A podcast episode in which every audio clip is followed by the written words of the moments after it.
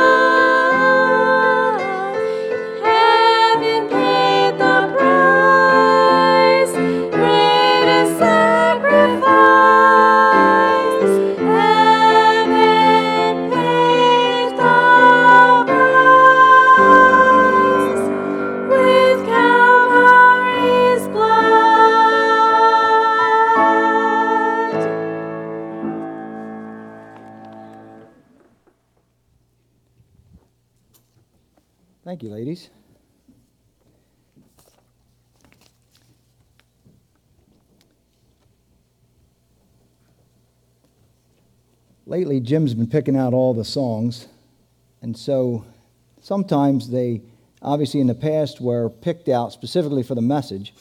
And we kind of talked about that, and I said, Jim, don't worry about what songs you pick out, because I'm sure somehow or another they'll tie into the message. I had no idea what song they would pick, but it kind of ties into the message. The chorus there, there's a line that says, The greatest gift of the greatest love. And that's what it's all about. I invite you to turn in your Bibles tonight to 1 Corinthians chapter 13. Very, very familiar passage. You've heard me say before, standing up here, that there's nothing new under the sun. So some of this isn't new, but maybe an illustration, maybe something that's said the Lord can use. I personally believe that there's something for everybody sitting here this evening. Might not be the same thing for everybody, but I believe if we come with the right attitude and the right mind and the right heart, that God has something for each one of you. And as it's been said, I hope He'll use my feeble attempt to get that point across. You know, you look at a familiar passage and you think, man, how am I going to approach that? Because most people know 1 Corinthians chapter 13. It's here on the wall. It's used in religious settings, it's used in some non and secular settings. And it's a very, very familiar passage. And that's what we're going to speak about. I'm sure I won't finish tonight, so as opportunity allows, we're actually going to continue on with this chapter. Uh, I approach it this way, same way as Sunday school. I don't want to rush just for the sake of getting something done, but I don't want to get bogged down either. So hopefully we'll keep it moving. So 1 Corinthians chapter 13, we're going to look at just the first three verses. But this chapter breaks down very nicely into three different sections. First of all, we have in verses 1 to 3 the necessity of love. The necessity of love. So in these first three verses, Paul is going to lay out why love is necessary, why we have to have it. And we'll see here in a few moments that it is extremely necessary because it's the foundation of all. Next, in verses 4 to 7, we have the character of love.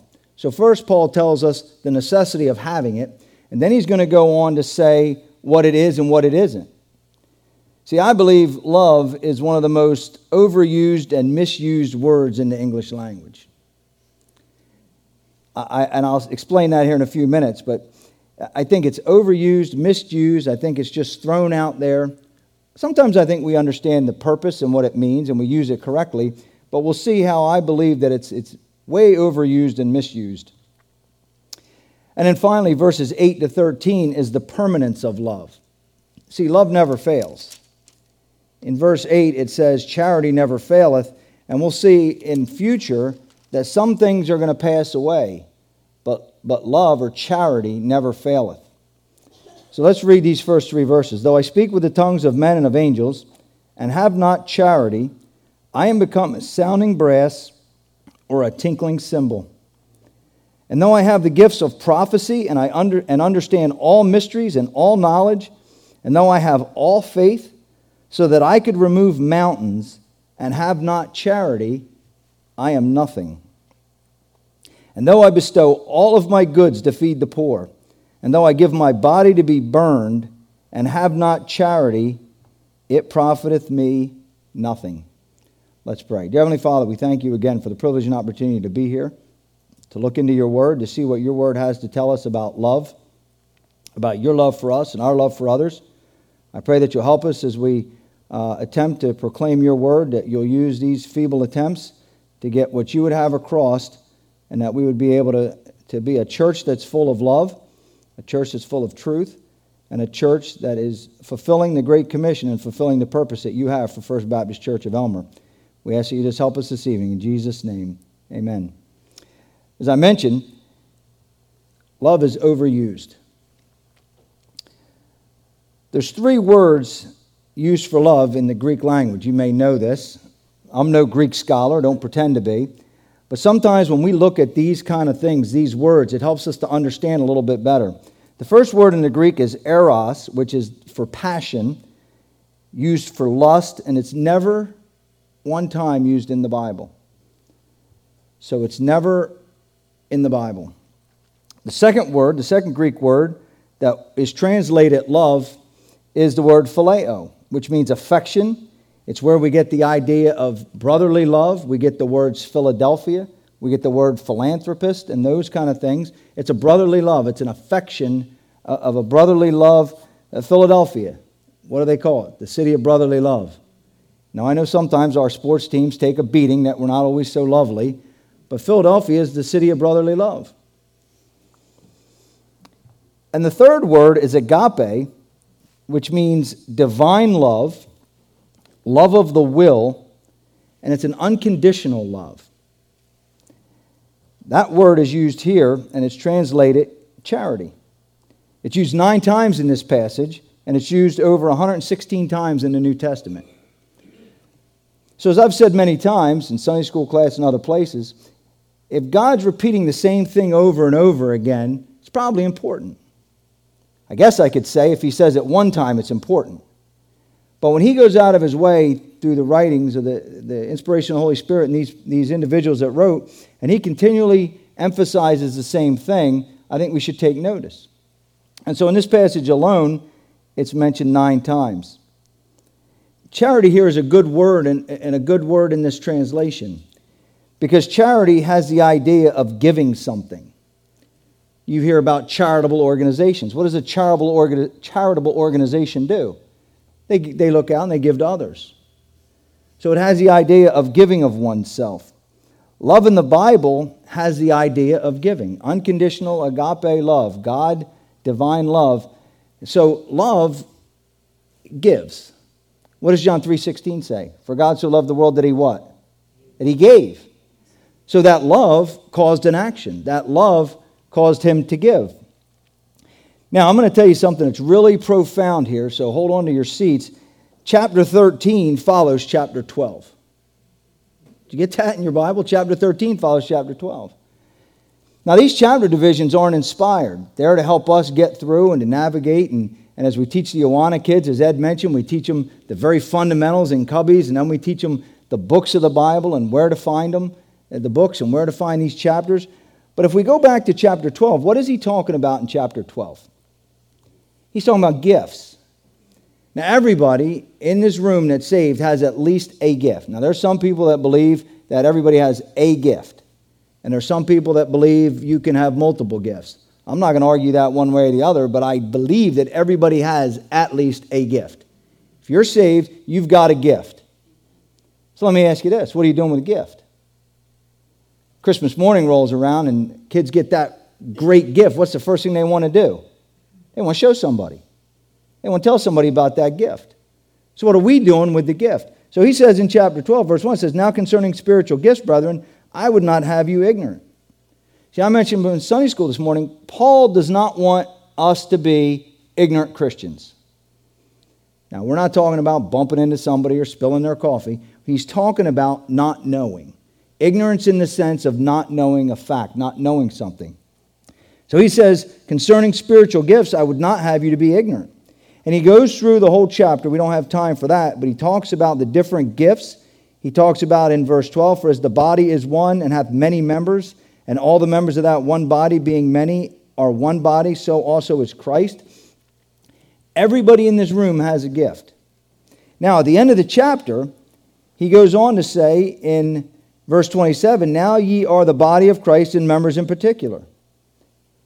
If you're saved and you're in this church, you're a member. You're a member of the body. in particular. Your particular. And God has set some in the church first apostles, secondly prophets, thirdly teachers, after that miracles, then gifts of healings, helps, governments, diversities of tongues. And then he asks some questions. He says, Are all apostles? Well, the answer to that would be no. Are all prophets? Are all teachers? Are all workers of miracles? Have all the gifts of healing? with all the sickness, wouldn't it be nice to have the gift of healing? I don't want to digress, but you look at some of these faith healers on TV. If they were actually who they said they were, why don't we have them go to the hospitals? They could do a lot of good. Do all speak in tongue with tongues? Do all interpret? And then he says, but covet earnestly the best gifts. So he wants you to covet earnestly the best gift. There's nothing wrong with wanting the best gift and developing that gift for the Lord. Now, you might have saw me singing along with the girls. I did it quietly. Man, I'd love to be able to come up here and sing with them and belt out that song. I love that song. But I know my limits. But he says, Covet earnestly the best gifts, and yet show I unto you a more excellent way. Now, what is that more excellent way? Well, let's go to chapter 13, verse 1. He says, The more excellent way is though I speak with the tongues of men and of angels and have not charity, I am become a sounding brass or a tinkling cymbal. And I've already read the other verses. So for time, the more excellent way is to not only have that gift, but to use that gift properly, and the proper way is in love. So he wants us to get that point across. Covet earnestly the best gifts not instead of gifts, but along with the gifts. The more excellent way is to use those gifts with love. So we see chapter 12, and if you turn over to chapter 14, verse 1, after he goes through this whole chapter, this whole love chapter, he then says in verse 1 of chapter 14, Follow after charity and desire spiritual gifts, but rather that ye may prophesy. So we have him describing the gifts, and then he says, follow after the gifts, and almost as a footnote, I mean, no disrespect to that, in a parentheses, if you will, he describes how to have the most, the more excellent way, the best way to use these gifts, and the best way is in love. So in between, we have chapter 13. I don't mean to put him on the spot, but the other night, Wednesday night in the business meeting, Bob mentioned about the necessity and the real need for having passion.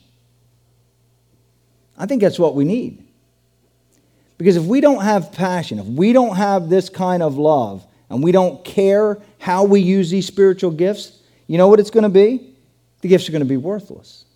And you say, man, that's harsh. The Bible says it. In Isaiah, it says, Our righteousness is as filthy rags.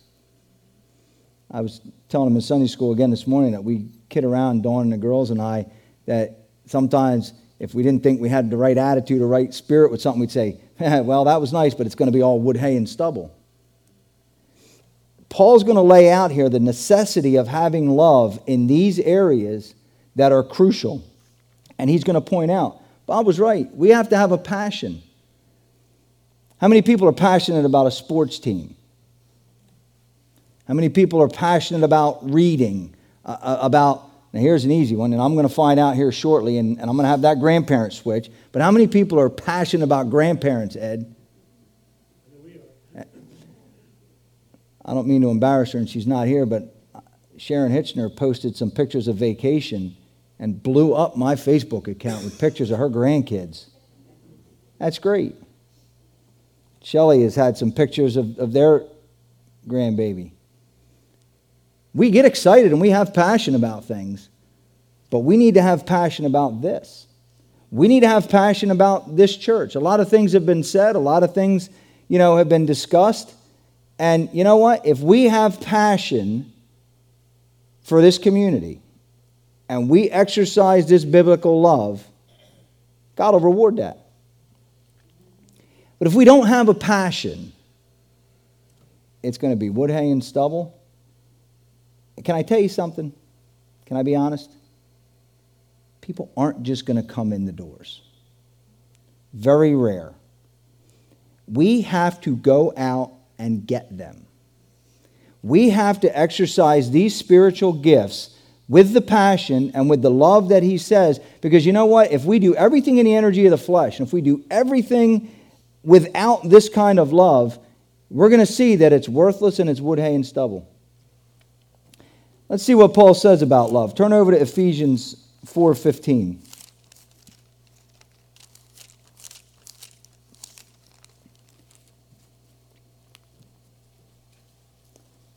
Ephesians 4:15 says, "But speaking the truth in love may grow up into him in all things which is the head, even Christ, for whom the whole body fitly joined together and compacted by that which every joint supplieth, according to the effectual working in the measure of every part, maketh increase of the body unto the edifying of itself in love.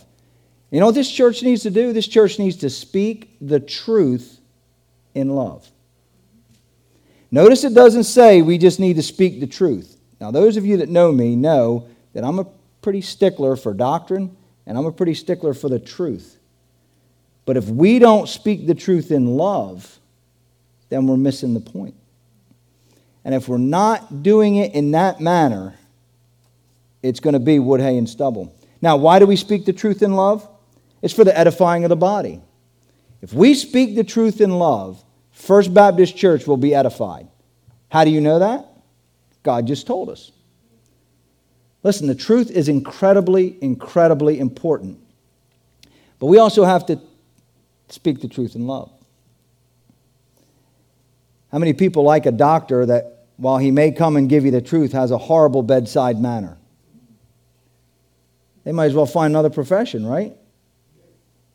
But they come, and, so, and doctors, uh, police officers that have to go to a home and, and, and notify people of tragedy, in a secular way, they go there and they speak the truth, but they try to speak it in love. How much more so should we do that? But the truth is incredibly important. Church members are to speak the truth in love so that there is spiritual growth. The church is to be the place of truth. You don't have to turn there for sake of time, but second or 1 Timothy 3:15 after he goes through and lists the requirements and the, and the qualifications of elders and deacons, he speaks these things. And then he goes on to say in chapter uh, 3, verse 15, But if I tarry long, that thou mayest know how thou oughtest to behave thyself in the house of God, which is what?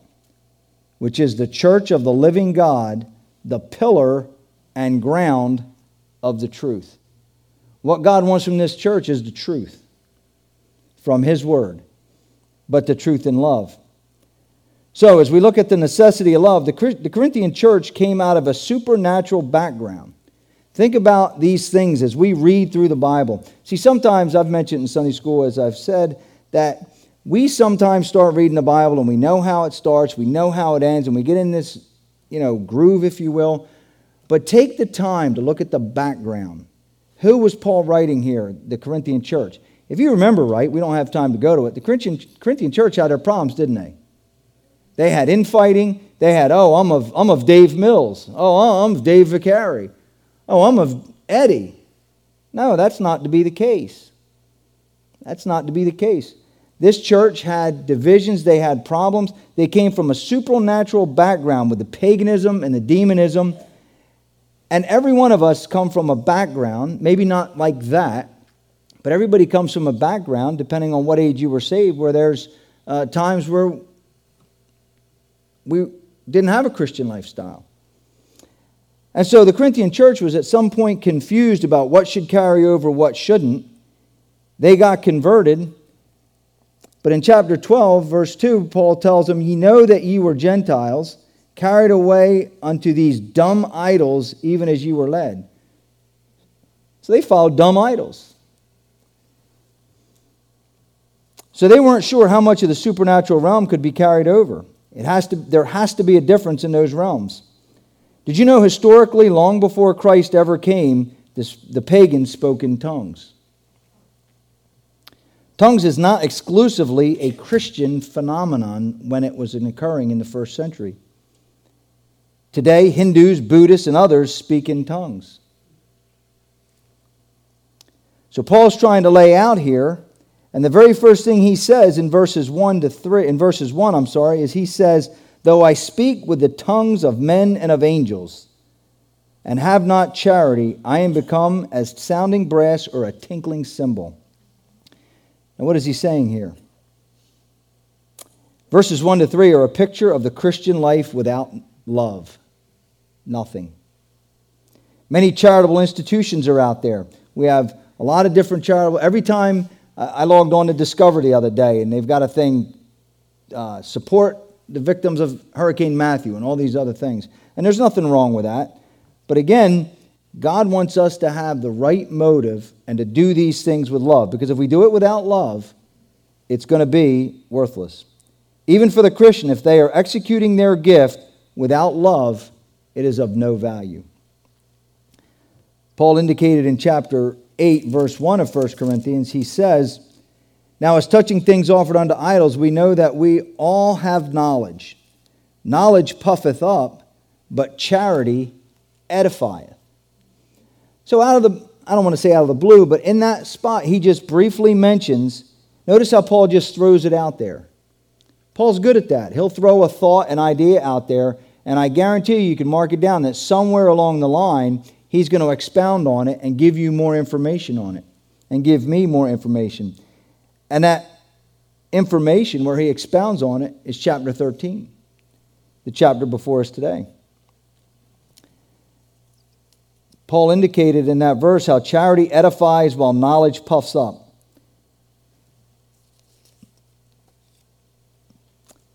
In verse 1, Paul speaks about tongues. Throughout the scripture, tongues is not gibberish. Now, this sermon isn't about, this message isn't about tongues, but I think it's interesting to note that Paul says, Though I speak with the tongues of men and of angels and have not charity, even if he did those things, I am become a sounding brass or a tinkling cymbal. So, what do angels sound like? Anybody ever talk with an angel? Turn over to Revelation 14 15.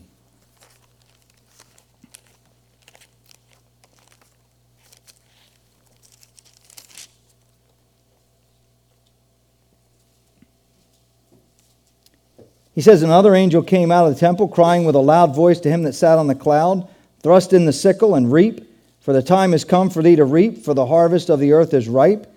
And he that sat on the cloud thrust in the sickle. So, what was the angel's speech? It was just like we'd speak. He spoke in an intelligible, understandable, had verbs and subjects and all those different things. That's how the angel spoke. If you turn over to Revelation 21 17,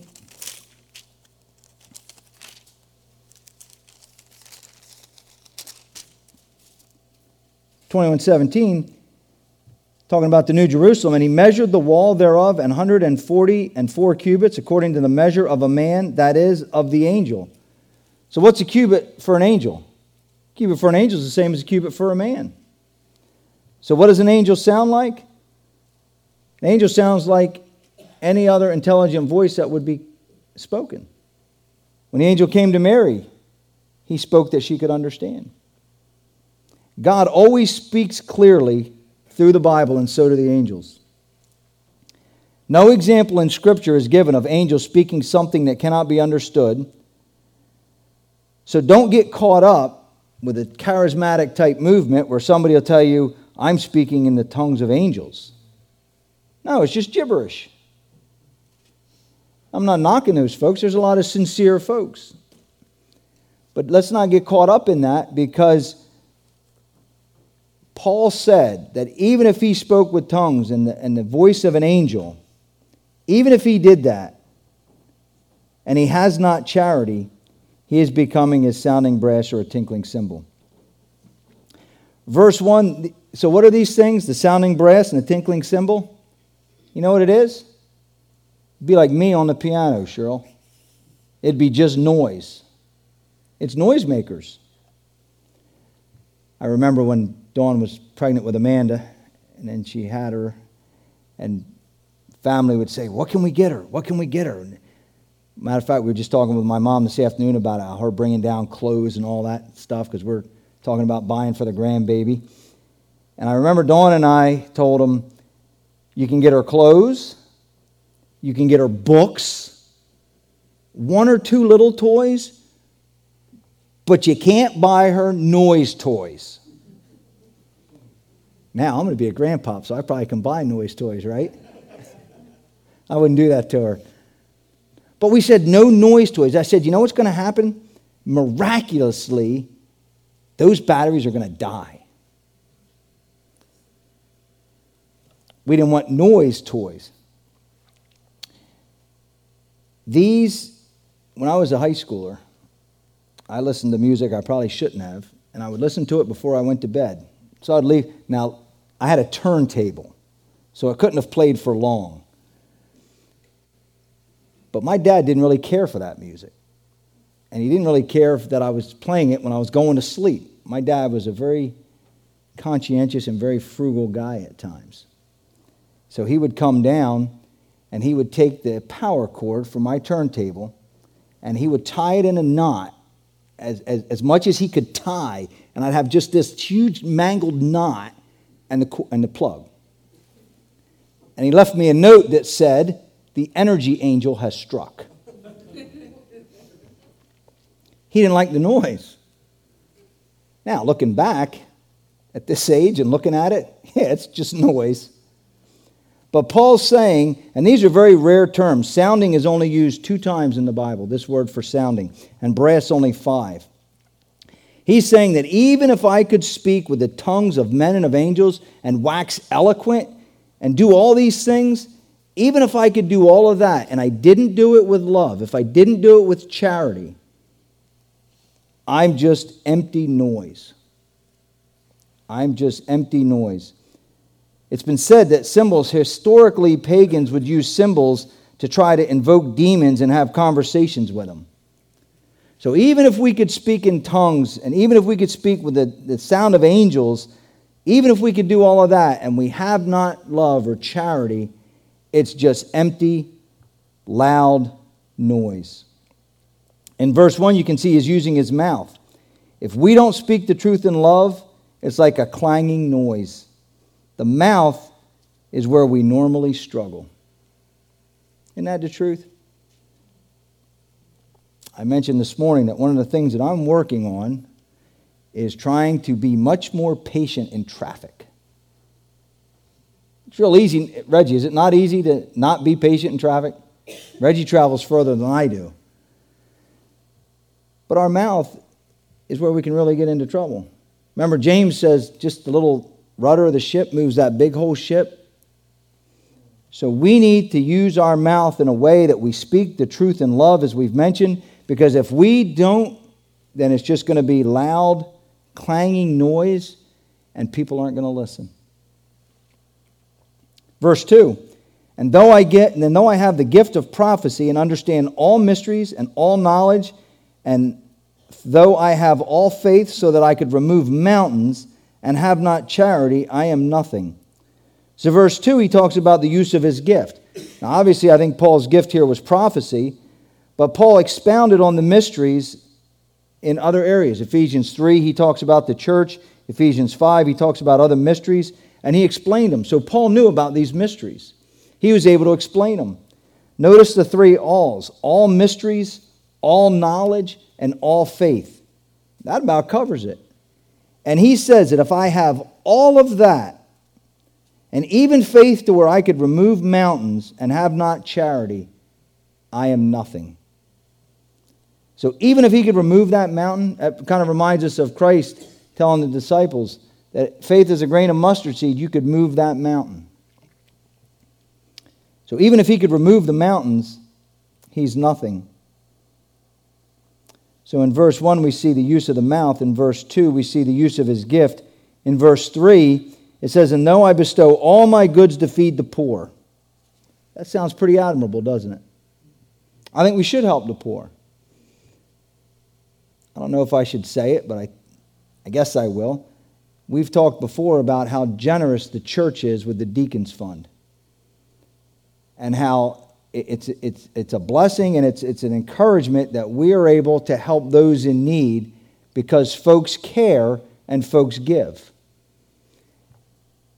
But you know what? If we just give that to somebody just to be seen of men or just to uh, for them to say, oh, what a great church, First Baptist Church of Elmer is, if we're not doing it, if we're not giving that with the right attitude and the right spirit of loving that person, that family, whoever might have that need, it's nothing. Giving goods to the poor, it says, And though I give my body to be burned and have not charity, it profiteth me nothing. That's pretty intense if you're willing to give your body to be burned. It immediately had me think of all the, the radical Muslims and others that, that really don't care about death. They go into their cause and they're so set on their cause, they're not doing it in love. Far from it. So even if we were to, to, to be willing to give our bodies to be burned, to be martyred, if it's not done in love, then Paul says, It profiteth me nothing. I think Christ himself said, What would a, what would a man give for his own soul? People value, or should value, life. Unfortunately, in this country, a lot of times we don't. But if we valued it, but we were willing to give it for another, but we do it without love, it profiteth Absolutely nothing. So, in these three verses, we see that the necessity of love, love is absolutely necessary in everything we do here at First Baptist Church of Elmer. Whether it's a dinner, whether it's VBS, whether it's driving somebody to the hospital, whatever the case may be, we do these things in love. This love is an act of the will. Love involves the heart in verse 1, the mind in verse 2, and the will in verse 3. This type of love is a giving love. We are to covet earnestly the best gifts, but are to be but they are to be exercised in love. And how do we do that? What is love? It's the fruit of the Spirit. It's the fruit of the Spirit. How do we get that love? Well, first of all, we have to have received the love of God. The only way to genuinely demonstrate that love is to have first received it. Bible says we love him because why? He first loved us. So that's how we experience it. I'll give you an illustration. Write down a string of zeros. So picture this in your mind. Eloquence alone is a zero. Knowledge alone is a zero. Faith alone is a zero. Sacrifice alone is a zero. And martyrdom alone is a zero. Was anybody paying attention and realize how many zeros we had? Six. So if we put all those six zeros together, what do we get? We get zero. But if we put the number one to the left of all that string of zeros, then every zero amounts to something. So if we take all of those zeros eloquence, prophecy, knowledge, faith, sacrifice, martyrdom we put a left, uh, put a number one to the left, and that left is uh, that number one is love. Then all of those zeros take on meaning, and they all mean something. So if we put love before everything that we do, it gives value and meaning to all of those efforts, those gifts. So without love, your gift, my gift, your efforts and my efforts are worthless. So let's be a church that's not only strong in the faith, but strong in love. Let's be a church that speaks the truth, but speaks the truth in love. And let's be a church that it can be said that that is a church that loves. Next time I have the opportunity, we're going to look at the character of love and see what love actually is and what it isn't. Let's pray. Dear Heavenly Father, we thank you for the privilege and opportunity to look into your word. We thank you that you do love us. We thank you that we've experienced that love. We pray that you'll help us to be a people, help us to be a church that will exercise these gifts, but exercise them in a manner of love so that for eternity they'll have value. Thank you for all you've done for us. In Jesus' name, amen.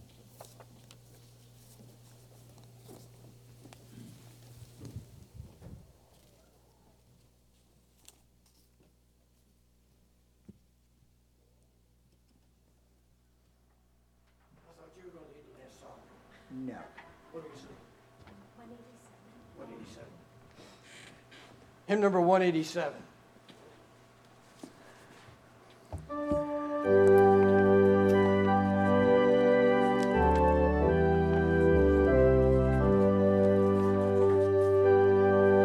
Let's stand up.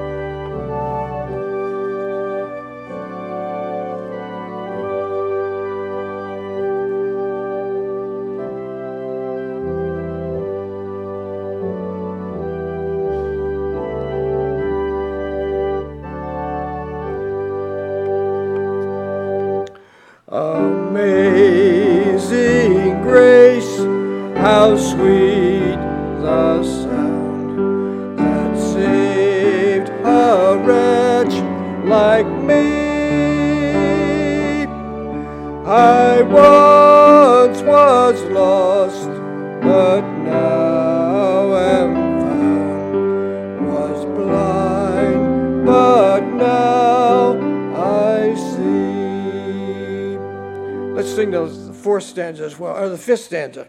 And we, yes, that's the fifth stanza. And when this flesh